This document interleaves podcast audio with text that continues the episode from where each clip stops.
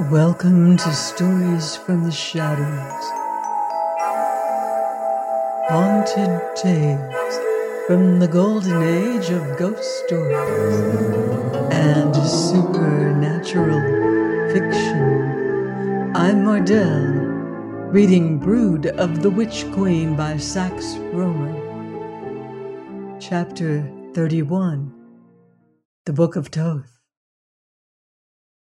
The mists of early morning still floated over the fields when these two set upon strange business, walked through the damp grass to the door of the barn, wherefrom radiated the deathly waves which on the previous night had reached them, or almost reached them, in the library at Half Moon Street. The big double doors were padlocked, but for this they had come provided. Ten minutes' work upon the padlock sufficed and Dr. Cairn swung wide the doors. A suffocating smell, the smell of that incense with which they had too often come in contact, was wafted out to them. There was a dim light inside the place, and without hesitation, both entered. A deal table and chair constituted the sole furniture of the interior.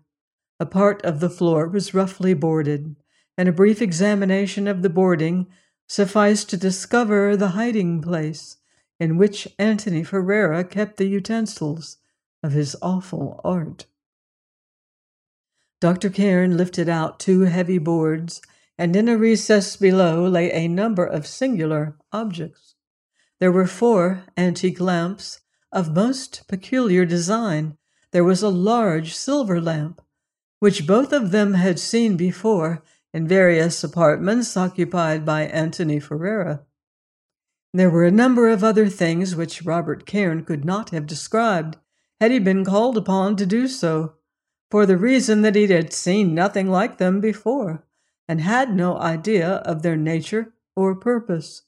But conspicuous amongst this curious hoard was a square iron box of workmanship dissimilar from any workmanship known to Robert Cairn. Its lid was covered with a sort of scroll work, and he was about to reach down in order to lift it out when. Do not touch it! cried the doctor. For God's sake, do not touch it! Robert Cairn started back as though he had seen a snake. Turning to his father, he saw that the latter was pulling on a pair of white gloves. As he fixed his eyes upon these in astonishment, he perceived that they were smeared all over with some white preparation. Stand aside, boy, said the doctor, and for once his voice shook slightly. Do not look again until I call you. Turn your head aside. Silent with amazement, Robert Cairn obeyed. He heard his father lift out the iron box. He heard him open it, for he had already perceived that it was not locked. Then, quite distinctly, he heard him close it again and replace it in the cache. Do not turn, boy, came a hoarse whisper. He did not turn, but waited, his heart beating painfully for what should happen next.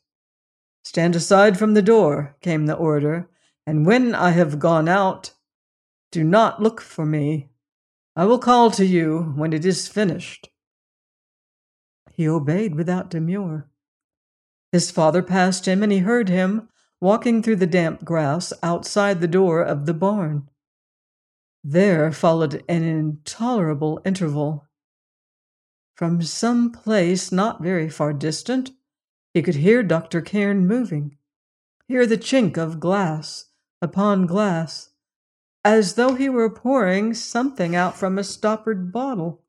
Then a faint acrid smell was wafted to his nostrils, perceptible even above the heavy odor of the incense from the barn. Relock the door, came the cry.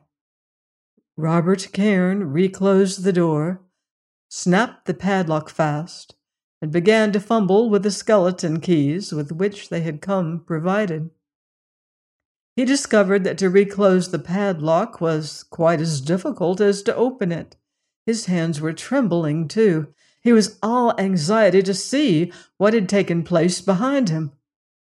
So that when at last a sharp click told of the task accomplished, he turned in a flash and saw his father placing tufts of grass upon a charred patch from which a faint haze of smoke still arose. He walked over and joined him. What have you done, sir? I have robbed him of his armor, replied the doctor grimly. His face was very pale, his eyes were very bright. I have destroyed the Book of Thoth. Then he will be unable? He will still be able to summon his dreadful servant, Rob. Having summoned him once, he can summon him again, but. Well, sir? He cannot control him. Good God! That night brought no repetition of the uncanny attack, and in the gray half light before the dawn, Dr. Cairn and his son, themselves like two phantoms, again crept across the field to the barn. The padlock hung loose in the ring. Stay where you are, Rob, cautioned the doctor. He gently pushed the door open.